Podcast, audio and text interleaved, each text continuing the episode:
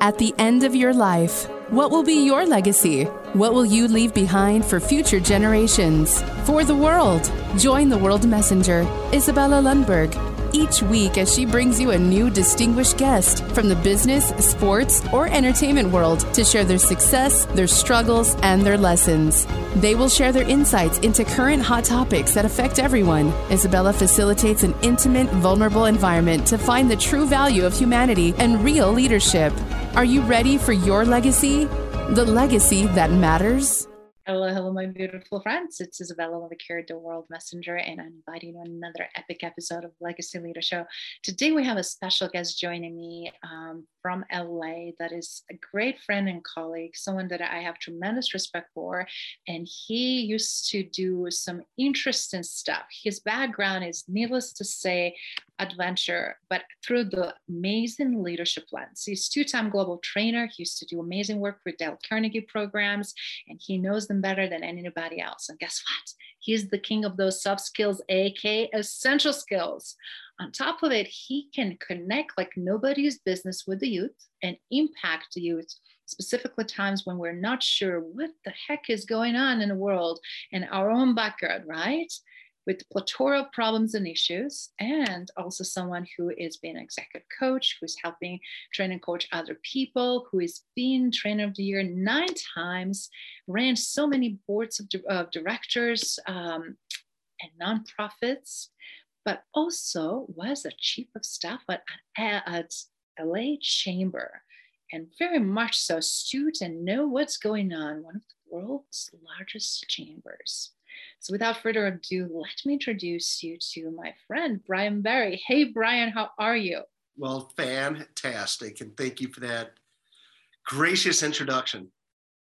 You welcome. I know it's so much more to you, and I want listeners to stick with us because, guys, you can't miss this out. This is going to be really firecrackering uh, event and opportunity because guess what? no fluff. We go right at it where it's actually most needed because right now we're seeing something, and obviously with the reason your company is called Lighthouse Leadership Group, somebody needs to let up some a light here, and we are sitting in the dark, aren't we?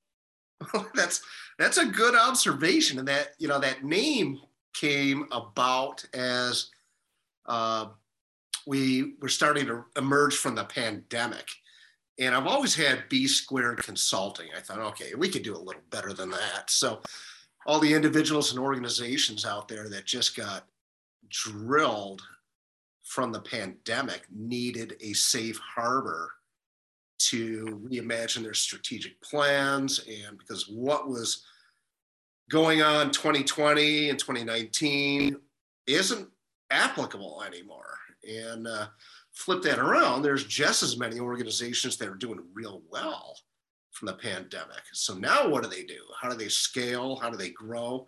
How do they keep from slipping back? So they need a safe harbor as well. Plus, I'm a lighthouse geek.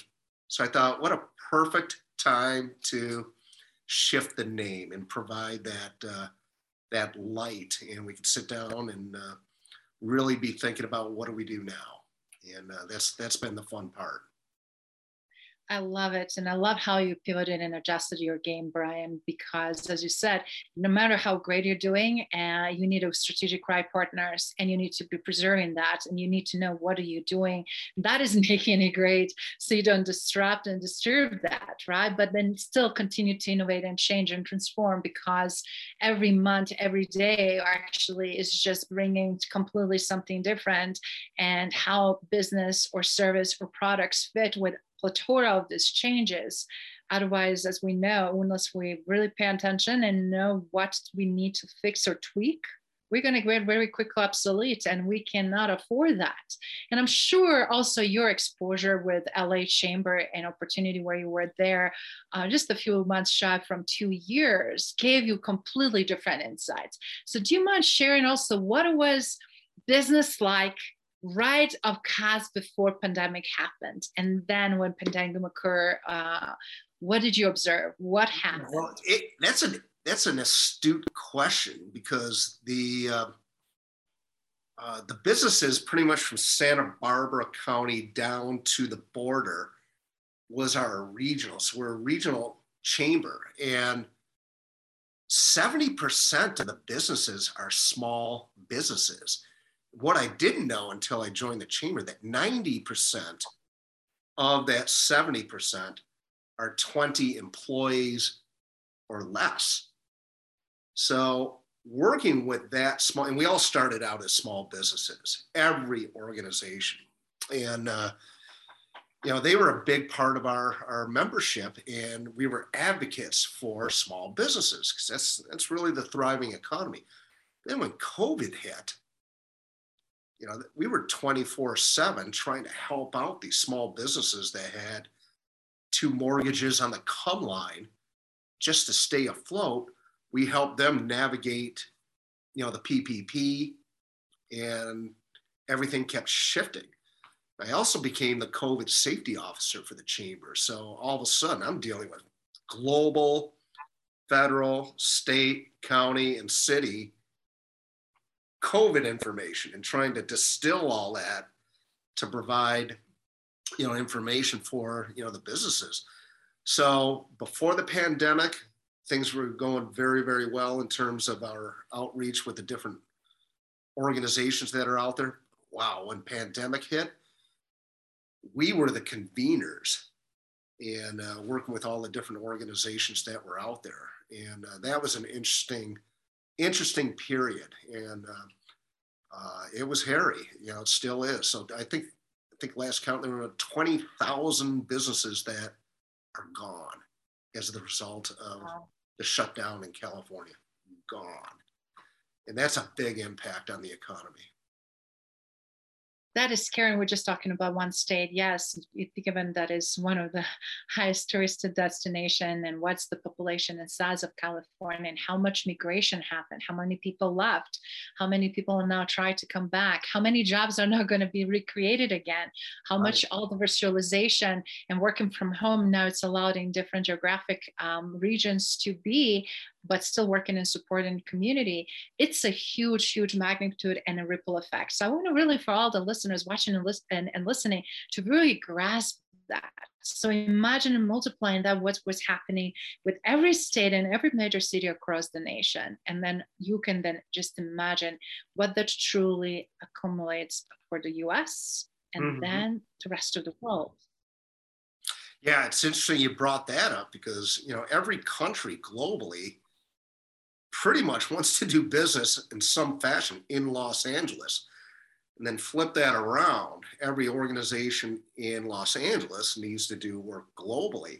So you, you saw the impact we had with the logjam uh, with our ports, both in Long Beach and LA. I mean, we had 90 freighters uh, stuck offshore that couldn't unload their supplies and think about how that impacted um, you know the economy not only locally but but everywhere from a distribution standpoint. So once that uh, uh, cleared up a little bit things started to get moving a little bit but the repercussions are still being felt.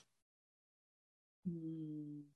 and this is so very true because we're dealing right now with supply chain disruptions. Certain products cannot come or go. Uh, but also COVID and everything else taught us brutally how some comp- companies took advantage of, right? Of uh, getting protection gear, uh, right. uh, margins to profit when they were just looking on the bottom line and how they can make a money versus how they really also doing impact and doing something greater good for the others. And what I love about you, Brian, you are also staying very true to your colors, to yourself as a leader uh, because you have something in common here with me in the state of Colorado, which we'll get into it in a second.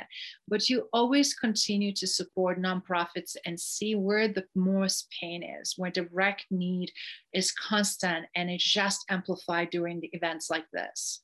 So do you mind sharing a little bit from that leadership lens? Yeah, thank you for that. And when I work with individuals in their career uh, advancement, whether it's a brand new student out of college or mid-level exec or somebody going for a, a board position. Uh, they ask, you know, what can I do to ignite my career? Mm-hmm. And one solution has proven super beneficial. in all the years I've been doing this. And I advise individuals to find a nonprofit that they're very, very, very passionate about at this point in their life, whether it's Center for Abused Women, cancer, pets, homeless, at this point in your life, because we all have different evolutions, right? So find a nonprofit that we're really passionate about. And Isabella, don't just volunteer. Yeah. I consider that human being one on one. We ought to be doing that anyway. Serve in a leadership role in that organization. And there are several, be- even if it's the chair of the envelope licking committee, serve in a leadership role. And there's several benefits. The first benefit is you will align yourself with like minded, value based leaders out there. Mm-hmm. God, there are worse people to hang out with. Wouldn't you agree? Oh, absolutely. Yeah. Second thing, you'll be able to hone your problem analysis, decision making, communication, uh, collaboration, all that stuff, where you may not necessarily be able to do that in your current role. So that's a good thing, honing those skills. Third thing, you'll be on a first name basis with probable SVPs, CEOs, and that level of exec that are also on the board. You remember that old phrase, it's not what you know, it's who you know. Those days are gone now, Isabella. Now the stakes are much higher. Now it's who knows what you know. So the ability to demonstrate your skills and your your your attributes at that level, good things are going to happen. So that's the third thing. Fourth thing, looks good on your resume. So when I interview, again, a brand new student, mid-level exec, or C-level exec, one of the questions I'll ask is, please describe what leadership role you serve in your community. And I'll either get a blank face or an answer. Now I've had now I've got two distinct rows to select from. Call it a character attribute. Okay, so that's the fourth thing. The fifth thing, it's good for the karma credit card, which comes with it, which comes with a very detailed invoice. And uh, you know, lighthouse leadership, my motto is an old Belgian proverb that says, don't expect your ship to come in unless you've sent one out.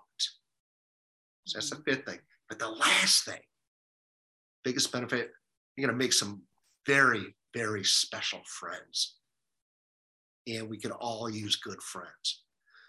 So finding a nonprofit and serving in a leadership role does many, many things. You could bring your skill set to that organization and help drive that passion that you have. Very gratifying. But you never know what opportunities will arise from operating and performing and leading with that group of like minded, value based people. So I've always had some type of nonprofit that I work with because I, I just feel it's the right thing to do and uh, and to help out wherever I can.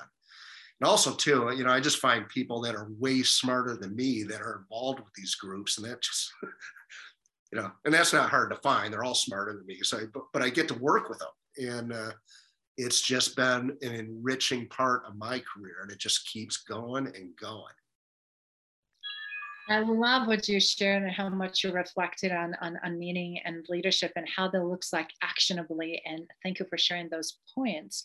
But also for everybody that is watching and listening. Of course, don't let Brian to get you tell you otherwise. He's beyond being super smart and capable. True leader colors really show when you create a room for others to shine not to dominate, not to over insert yourself, but give a chance of competent people to really exercise what they're passionate about and capable of doing. And you are king in doing that.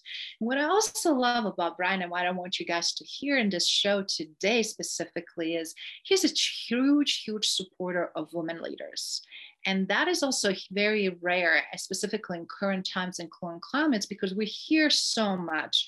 How many women around the world forfeited their careers to stay at home, help kids with homeworks, be the housewives, and then, you know, juggle all of those things during really, really challenging times. Some of them also continue their careers given with what they have to face and how was in many cases, quote unquote, mission impossible. So praying for everybody watching and listening. Do you mind addressing why we're still seeing some of these disparities in diversity, equity, and inclusion? Mm. And, and what would you advise them for someone who has been sitting on top with top 10 fortune companies in the world, all the way for those new small businesses you mentioned with less than 20 people? Well, sure. You know, when we hear the term diversity, equity, inclusion, I always challenge whoever says that. And it's okay to be included. I take it up several notches. And the, the stronger, more powerful term that I've heard and I live by is diversity, equity, and belonging. So you can be included, but do you mm-hmm. really, really belong and feel that uh, that gratitude for your expertise so when I work with women execs that are working their way up and gunning for the next level position, even board roles, which I get to do quite a bit. Yes. I don't even think about them as, you know, from a, a sex standpoint, male or female.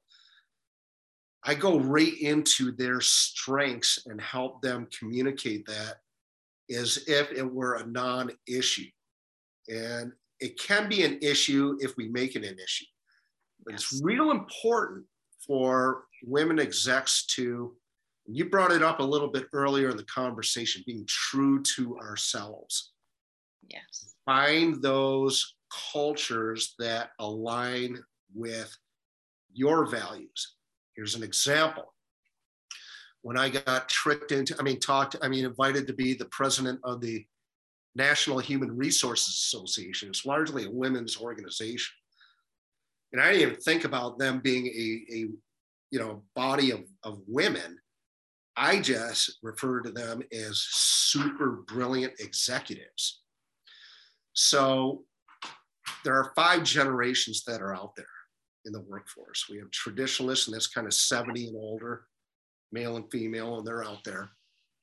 Uh, baby boomers like me, um, we're the knuckleheads that think we could do it well. We usually goof it up, but we've got the best soundtrack that's out there. Then you have the X and Y generation. Those are the least number of bodies globally.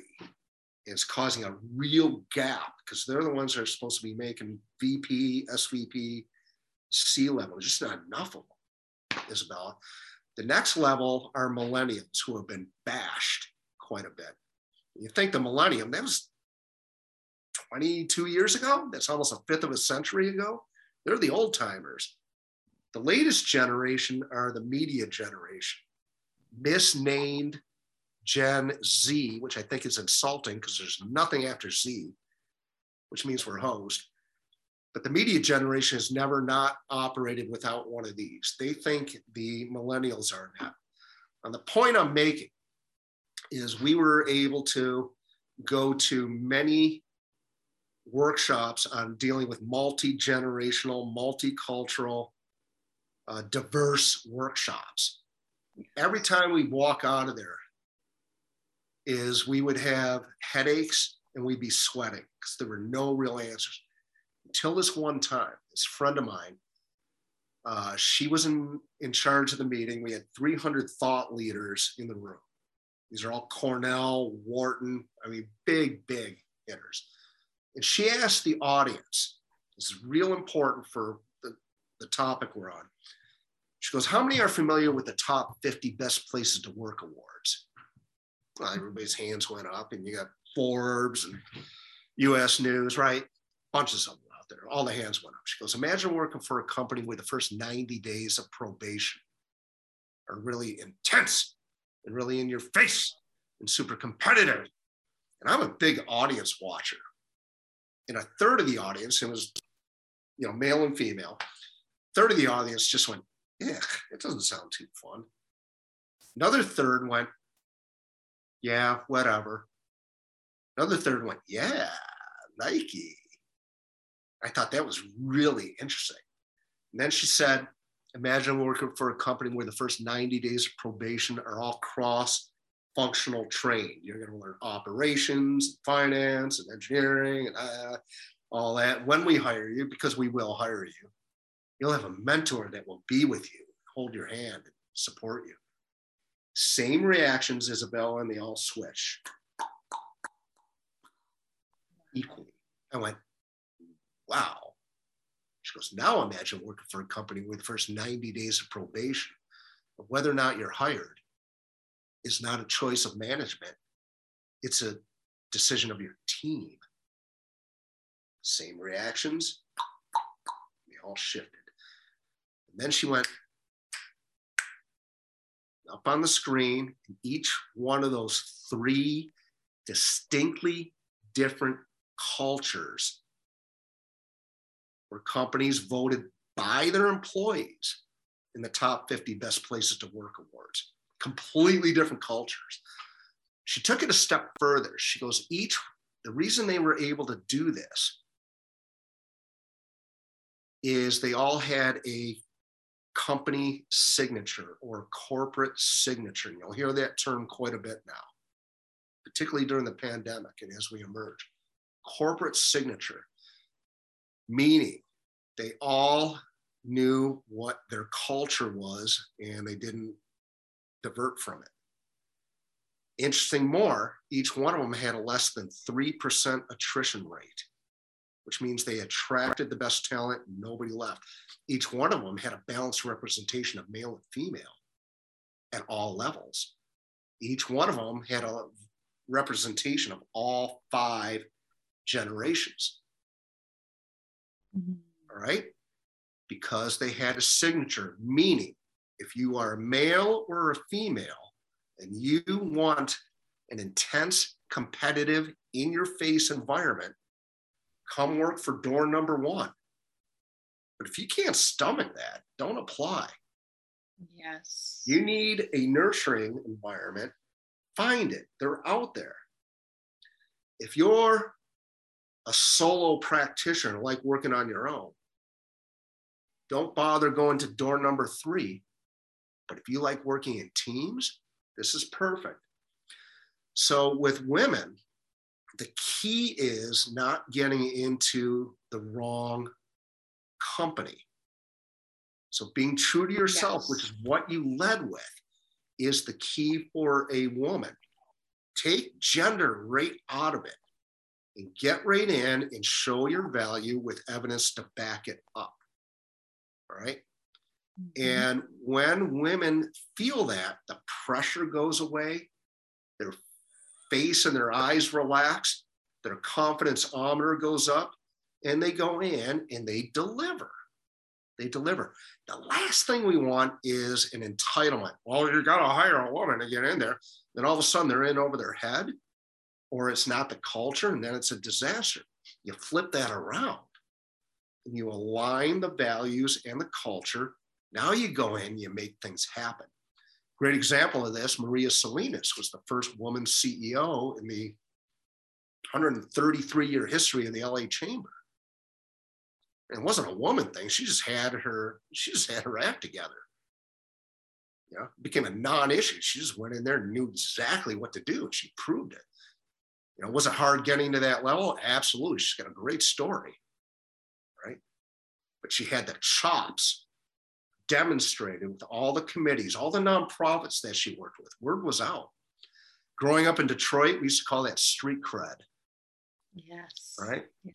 And that's that's the real ticket here. So uh, with women out there, let's let's go back in history. When I was the director of sports medicine at San Diego State, I was kind of the first to put women certified athletic trainers on the football field for men's sports. I didn't do it because it was some noble thing to do. I did it because they were smarter than me and I needed the brightest people with me on the team.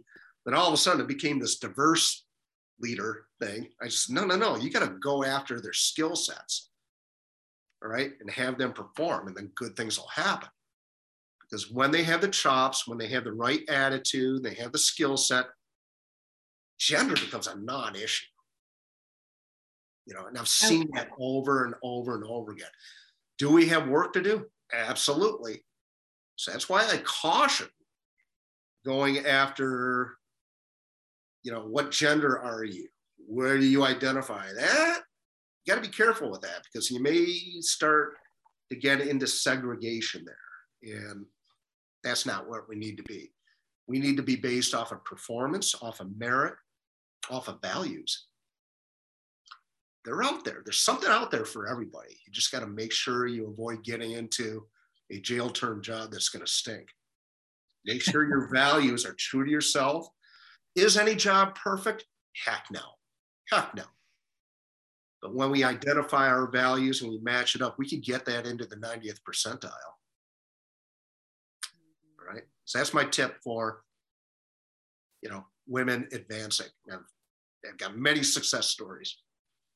I know you do. And, and again, being such a great supporter and cheerleader and opening doors and networking and supporting and, and, and helping that growth to really expand exponentially. It, I just wanted everybody to hear how it's done. That is not only, as you said, uh, the, just the number, another statistic, but it's truly proper integration and it makes sense, right? Mm-hmm. But you also mentioned a little bit about sports medicine and, and, and do you mind sharing a little bit about your story and experience? Because I actually, you did some amazing work here in the state of Colorado, where I'm at, uh, earlier in your career, and then something absolutely outstanding with Dale Carnegie. So, do you mind walking us a little bit to that?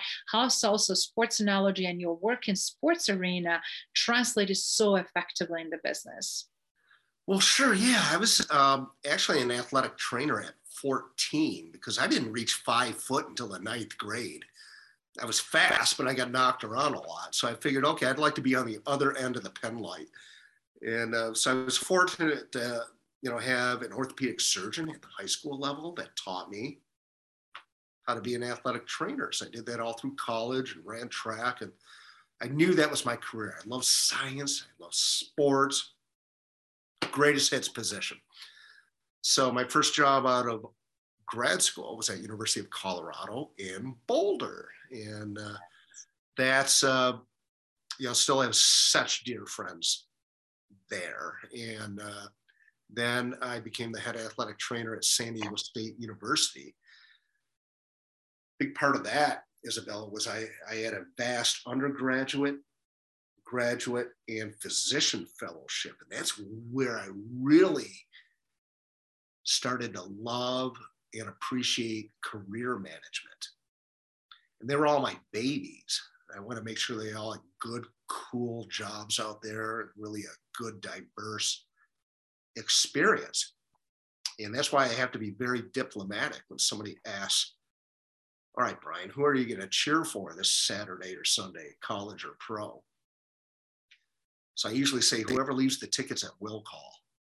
Because I've got students now. In fact, Keith Dugger is the head athletic trainer for your Colorado Rockies. And uh, he's, he's probably the third eldest in the major leagues now. You know, so he's kind of the dean. So they're out there, and uh, so, but I knew there was more. I didn't know quite what. And uh, so while at San Diego State, I helped develop, uh, you know, several products and knee braces, and I was plucked out of the comfort zone, the state university system, which nobody dared leave. but there was more out there. And again, I had no idea what it was. So all of a sudden, I'm in this giant corporate environment. I had no clue what I was doing. And I came up with an idea, and I was um, my CEO challenged me. He says, "Okay, B Square. He's from Great Britain. Had a full beard, very proper, very regal." He said, "Okay, B Square, we love your idea. You're going to present it to the global conference in three weeks." Isabella, Isabella, I think I blacked out. At that point, I thought I was pretty good on my feet. And, um, and as a leader, he recognized that and he pulled me aside. He goes, Relax, matey. I'm going to send you to this course this weekend. It was the three day Dale Carnegie Strategic Presentations Workshop. So I show up and I'm in there with all these CEOs, and you know, there I am. And that course changed my life. All right. So we did the talk, and then we're out celebrating on the balcony, and my CEO's there, and then the president. They go, "Hey, Brian, you really did a great job on that." we're very proud of you. I said, well, thank you. I said, and thank you for sending me that course because I couldn't have done it without it. It was really funny because they both look at each other and they go, we know. And uh, they said, we got a problem. They said, uh, we're a knee brace company. I said, yeah. He said, your idea is not a knee brace, Brian. Oh boy, probably should have thought that one through a little better. They said, but we like it. Why don't you start your own company? just as long as we can help out, use our engineers. So that old phrase, when we plan, God laughs. So I went out and found three physician buddies of mine, and then the other partner was my Dale Carnegie coach. Figure who better, right? So working together, we started that company, got that up and running, and then I became certified as a Dale Carnegie coach because all the coaches globally are business professionals, just like you and I. I can bring a relevance. So that's how that grew. And then I became full time and, you know, ran Los Angeles and Ventura County, got to work on a global basis. And again, meet people way, way, way more talented and smarter than me. And, you know, we just, you know, kind of raised the bar. So that's where we are now. So, you know, thinking about the medical aspect of it, that's working on performance and rehab. Well, that's the same thing I'm doing with business. You know, helping yes. people rehab from their tough times and helping them perform at their highest potential and untapping that potential. That's the fun part. So I get asked a lot, you know, go, right? You know, your careers change a whole lot. And remind people, you know, careers usually don't change a whole lot. We tend to figure out how to get paid for doing what we love our job titles will change. Yes. Our career path and our passion usually stays congruent. I've mm-hmm. found. We found that with others. So that leads, here we are today, getting to work with cool people like you. Mm that's awesome. I love that story. And then again, when you take a risk, when you step up, when you are not afraid to face your fears and demons or anything that might be holding you back, and magic happens. Imagine if you didn't do that, if you never find the courage to go to that training and then decline to go to speak at that event, uh, how many things will turn so differently, right? Right. It's exactly and, that and if when you mentioned Dale Carnegie, obviously, because we're dealing with a lot of entrepreneurs or people, even in the now in large corporations, I see more and more than ever in job descriptions, entrepreneurial mindset, entrepreneurial spirit, uh, because we realize and we have to treat every business as our own and bring our the best game.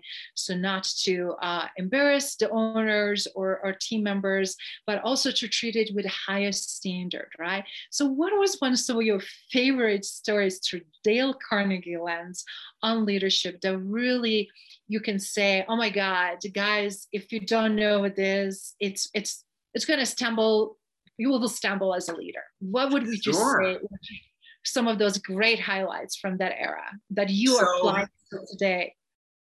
Big lesson particularly for entrepreneurs or startups is the first thing you're going to do is go out and get investments from your family and friends. And all of a sudden they are on your payroll. All right and you're stuck with them.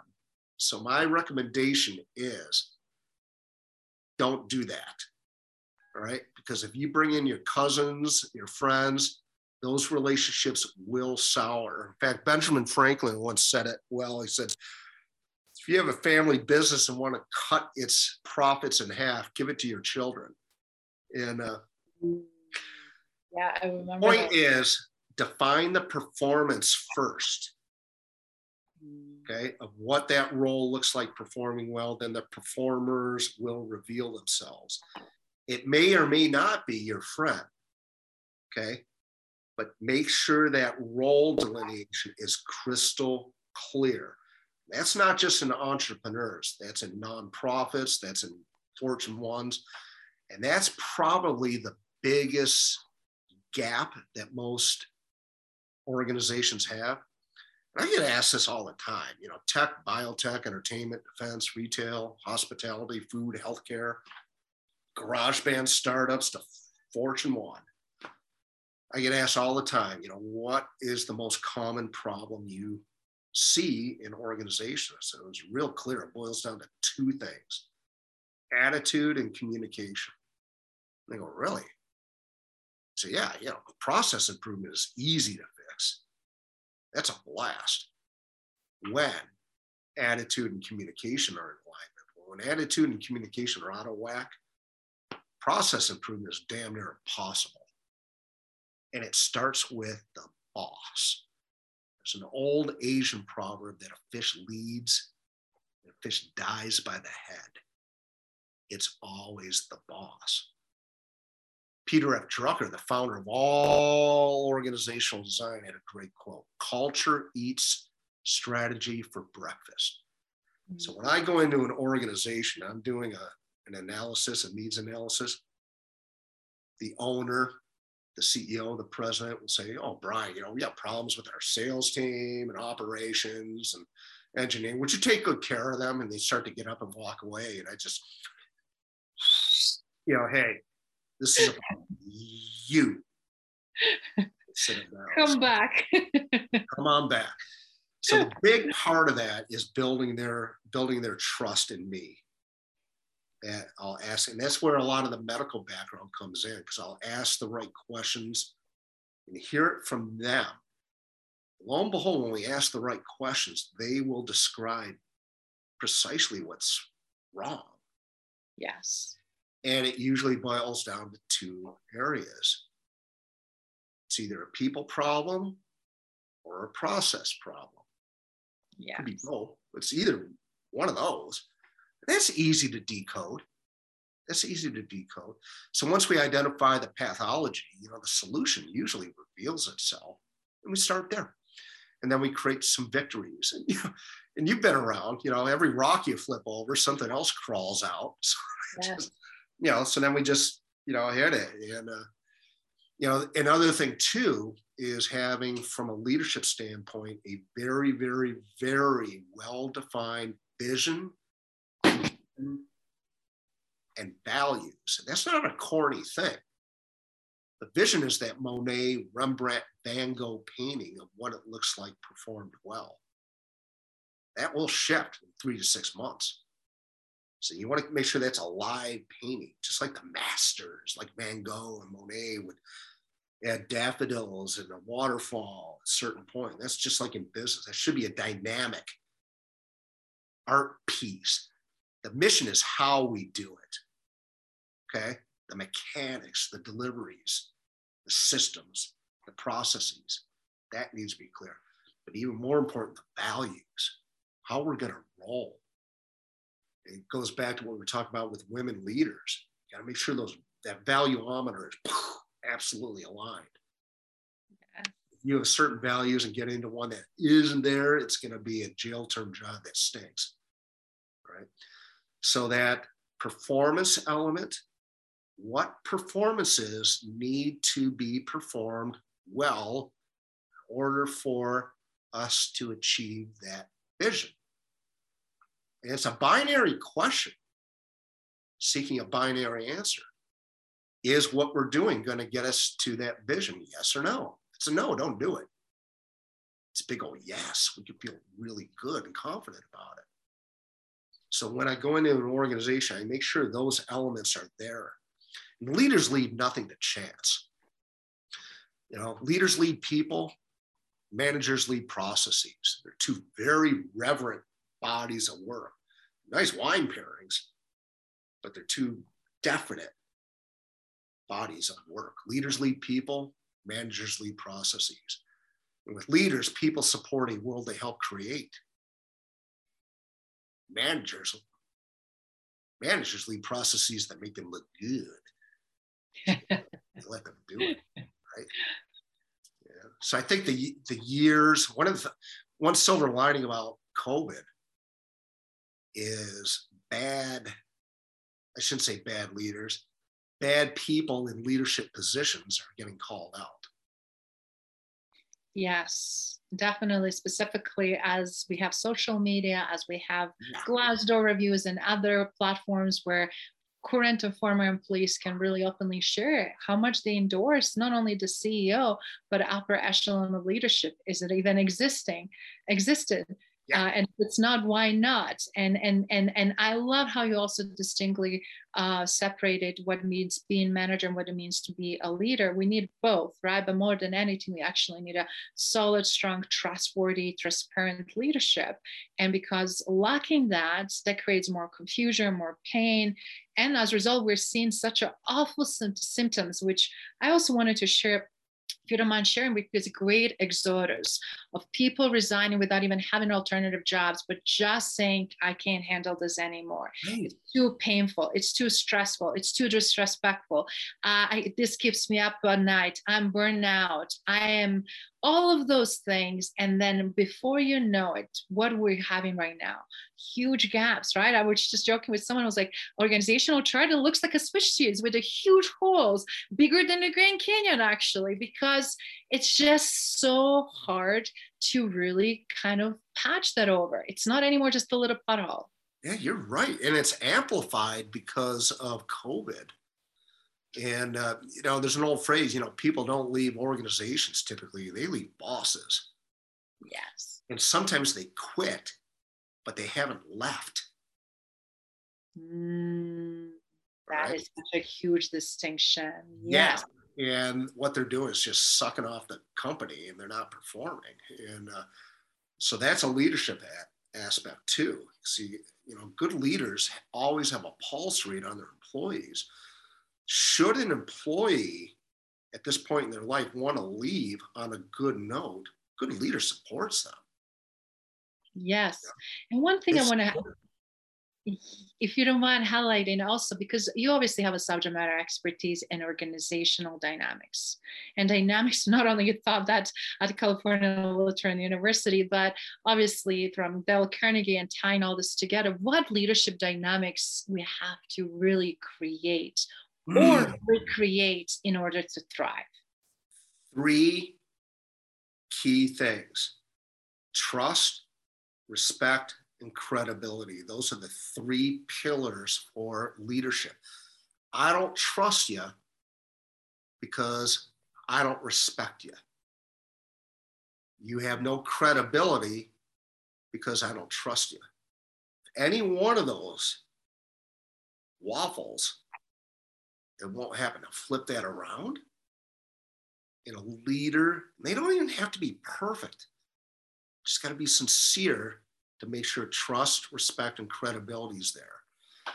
So you hear the term employee engagement, right? You hear, you know, there's a gajillion assessments out there, and they're all good, you know, as long as you do something with them. But the three elements we look for for employee engagement are these all right. The first one, and listen to how it's phrased. First one is satisfaction with immediate supervisor. I mean, we're not talking love, we're talking just satisfaction with the immediate supervisor. That's got to be there. Second is belief in senior leadership. Because if you, you think they're whacked, all right, what are they smoking? It ain't going to work. Third one is pride in the organization. That's not corny. You got to believe in its mission, vision, and values. So we look at those three elements real clear.